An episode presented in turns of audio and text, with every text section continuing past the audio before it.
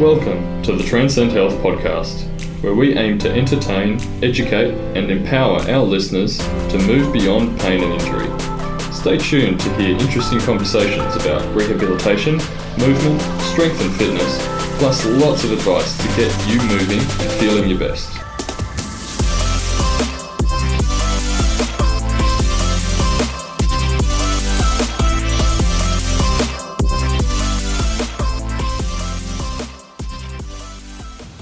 Hey guys, welcome back to the Transcend podcast. I'm here, uh, it's Bart here with Ollie today.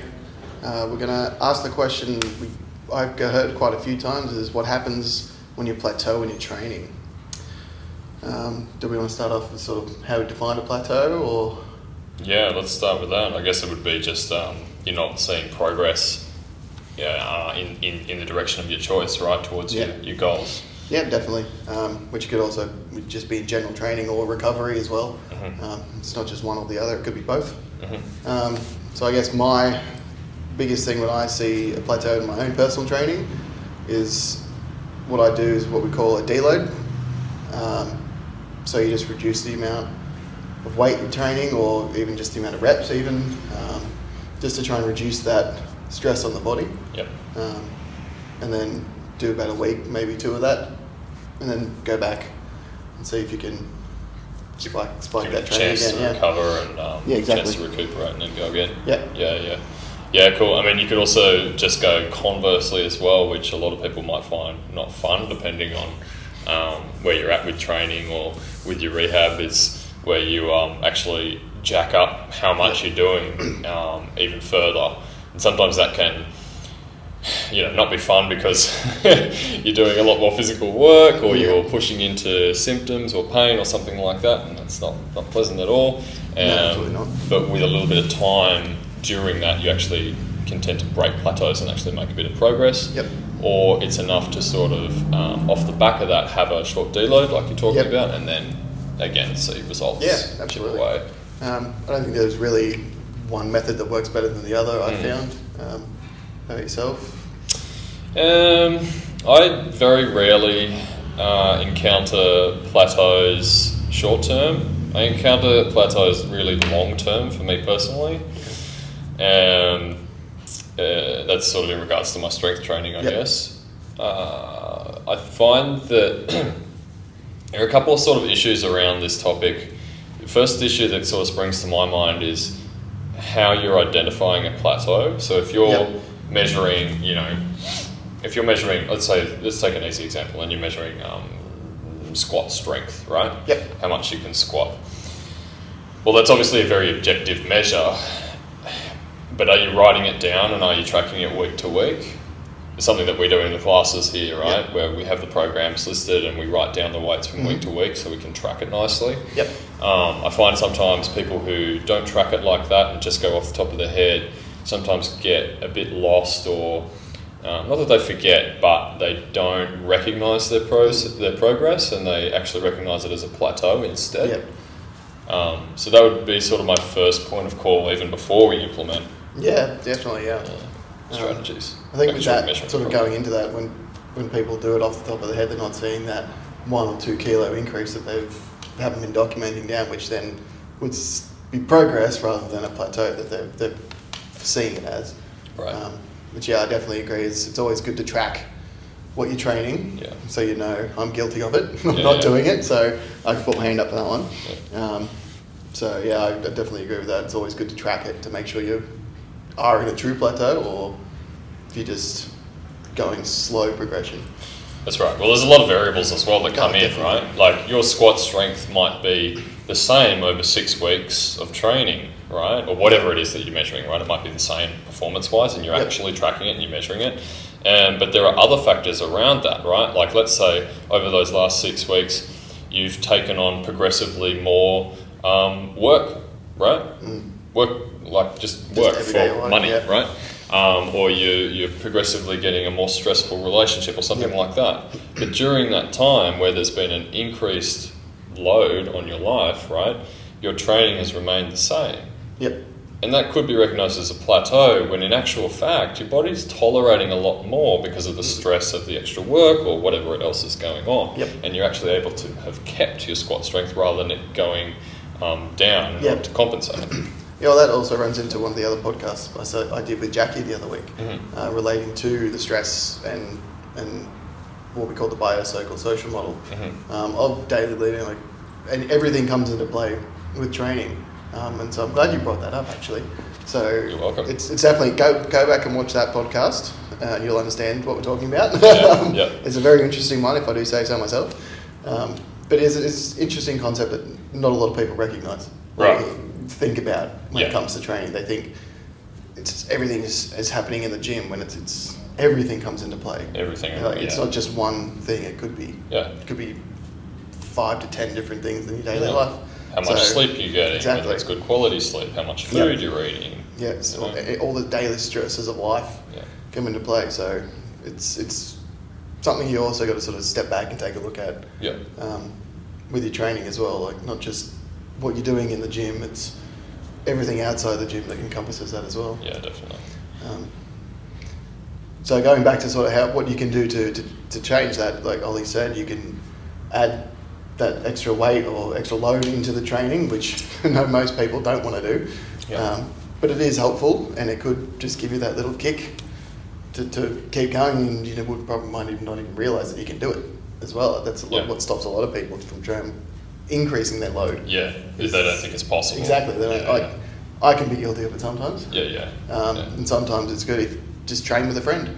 Well, that's right. It's Having somebody yeah. from the outside looking in, right, is, Yeah. is always, I think, a really good idea. Definitely. Yeah. Um, Whether it be a coach or a friend or a Yeah. therapist or something exactly, like that, right? Yeah. Um, that can help, or just do the deload strategy as well is another Yeah. way to do it. So you just cut back your reps or cut back your weight a little. Yeah. Like so, working at fifty percent of what you were doing, 50 to sixty percent Yeah. of what your max is, and just do a week of that. Yep. Um, can just reduce that stress on the body to then let it recover, so you can keep pushing forward. How long would you take as a deload? And does it depend? Um, I think it varies from person to person. Some people can benefit from just a week of deload, um, or could take two weeks. Some people could even just say three days or something could be enough for them. It, it depends on the stress you've been placing on your body, like not just in the gym, but as we said, like the, the whole daily life construct comes into play as well. So it depends on what you're doing as well, I think. Exactly, yeah. Like if, if your if your goal is to learn how to juggle, right, which is a it's a task that probably won't make you, you know, muscularly sore or fatigued or anything like that. Um, but it's more of a cognitive task in Yeah. that you're learning a skill, or you could you know be learning how to play a musical instrument, right? Yep. Um, and you can still plateau on those skills. Yeah, definitely. And you can still use these overload or deload principles that we're Definitely. talking about, Yeah, right? definitely. So if you chose a deload um, for that type of thing, then it probably it could look like two weeks, Yeah, um, or it could look longer or, or shorter, depending on you know how much you're actually doing of it. If you're practicing guitar every day and you feel like, damn, I'm just not, I just don't feel like I'm getting things yep, improving. I feel like I'm plateauing. Right. Well, take three days off. See what happens. Yeah. And I tend to find that with those tasks that require more skill or learning, that a shorter rest time or a shorter deload Yeah. can often be pretty good. definitely. Um, unless it's a real hard plateau and Yeah. you need like you need a break. You know. And I think that's a bit of a different thing as well. Needing a break as opposed to needing a deload. Yep. If you're just sick of the task that you're doing, definitely. take a take a break. Just take a break. It, Yeah. it doesn't hurt. yeah, yeah, yeah. yeah. Um, you might lose a bit, but if you come back fresher, then you can keep going Yeah, exactly. beyond what, So- you, what you plateaued. So, like for my personal training, I take a break. I take a week off every six weeks yeah, um, because personally, I hate doing a deload. I'm, I'm an all or nothing person when it comes to the gym Yeah, training. yeah, yeah. Um, I love to go go hard and fast.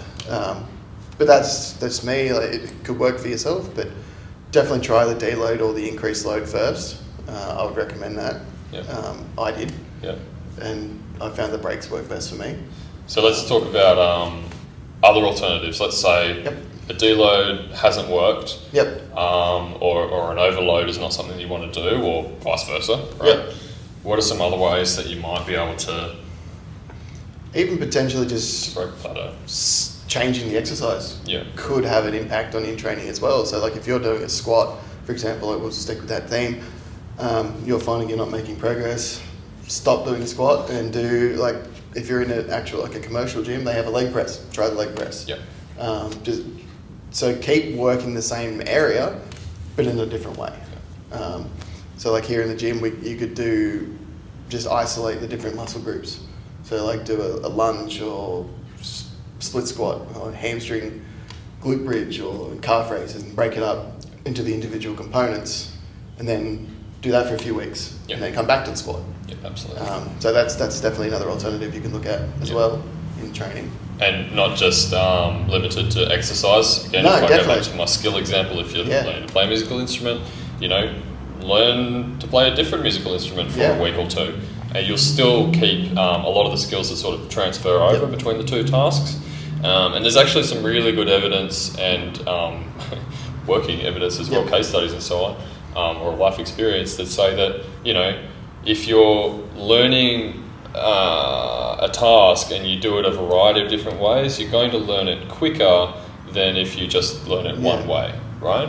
So a good example of this is if I go back to the juggling example, if you're juggling with juggling balls, right? Um, let's say you're doing three and you're trying to improve that and get that better. Uh, If you just do juggling with those three balls, Yep. you're going to get X amount of progress, right?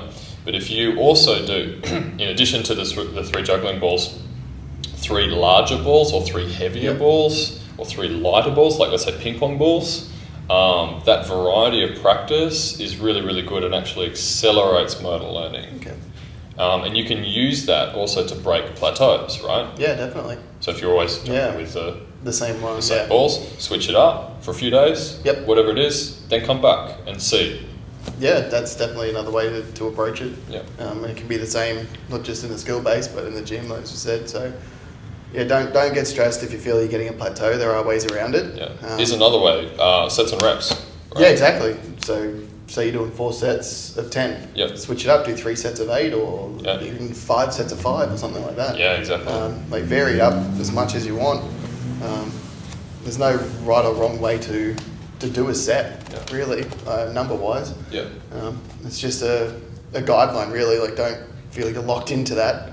Um, so yeah, if you, if you have a trainer, like if you're here with us in the gym, talk to us about it. Yeah. We can we can change it up for you, so it's not as it doesn't feel as monotonous, I guess. Yeah. Um, Going back to, I guess, what I was talking about right at the start, where I don't really feel any short term plateaus Yep. with myself, I feel like um, that's changed for me. I, I think I used to plateau in the past because I didn't understand how to break plateaus or Yep.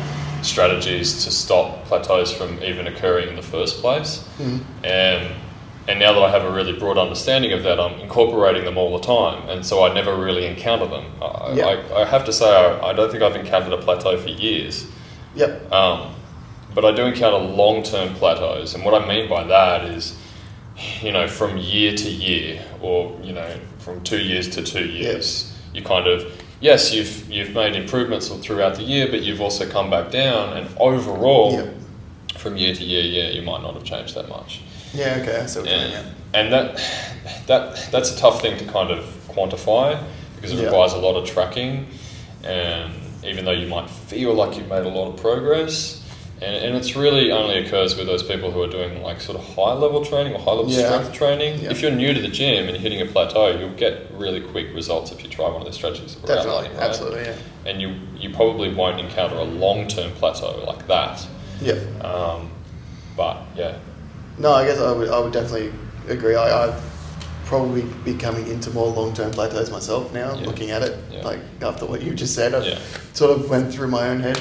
It's where you about my sort own of training. you're, you're reaching your threshold, right? Yeah, exactly. And, And you can break that threshold. You Oh, just need to change something. Yeah. But changing those things is harder It's, to it's harder for long They're term lifestyle plateaus. Yeah. you know. Um, Yeah, long term plateaus definitely would be a lot harder, a lot harder to break than, than the short term. Yeah. Um, but don't stress, like as you said, there's always a way around it. There's always a way around. Um, Keeping someone accountable for the changes that you want to Yeah, make, whether definitely. lifestyle changes or plateau breaking changes, is always a good idea. It always, Yep. always helps. Absolutely. Um, we help a lot of people here with it. Yep, uh, classes definitely. and um, just with one-on-one consults. So Yep. if you're interested, if you're feeling like you're stuck in a plateau, these strategies aren't working for you, come and chat to us. We'll help. Yep. Um, yeah, we've broken plenty before. Yeah, even in our own. Like, it's not Yeah. just not just clients. It's, it's our own as well. So Yeah, and it's not just limited to the gym. It could be No, skill based, exactly. anything like that, um, or Well, pain based. If you're yeah. stuck in a pain zone for a long period of time, let's yeah, break def- it. definitely come see us. Yep. Uh, any final thoughts on that one? No, I think we wrapped it up pretty well, pretty Yeah. comprehensive. Definitely. Alrighty. Well, it's another podcast for us, guys. We'll catch you in the next one. See you guys. Thanks for listening to the Transcend Health podcast. Please share this episode with someone who might find it helpful, and don't forget to hit subscribe so that you don't miss out on future episodes.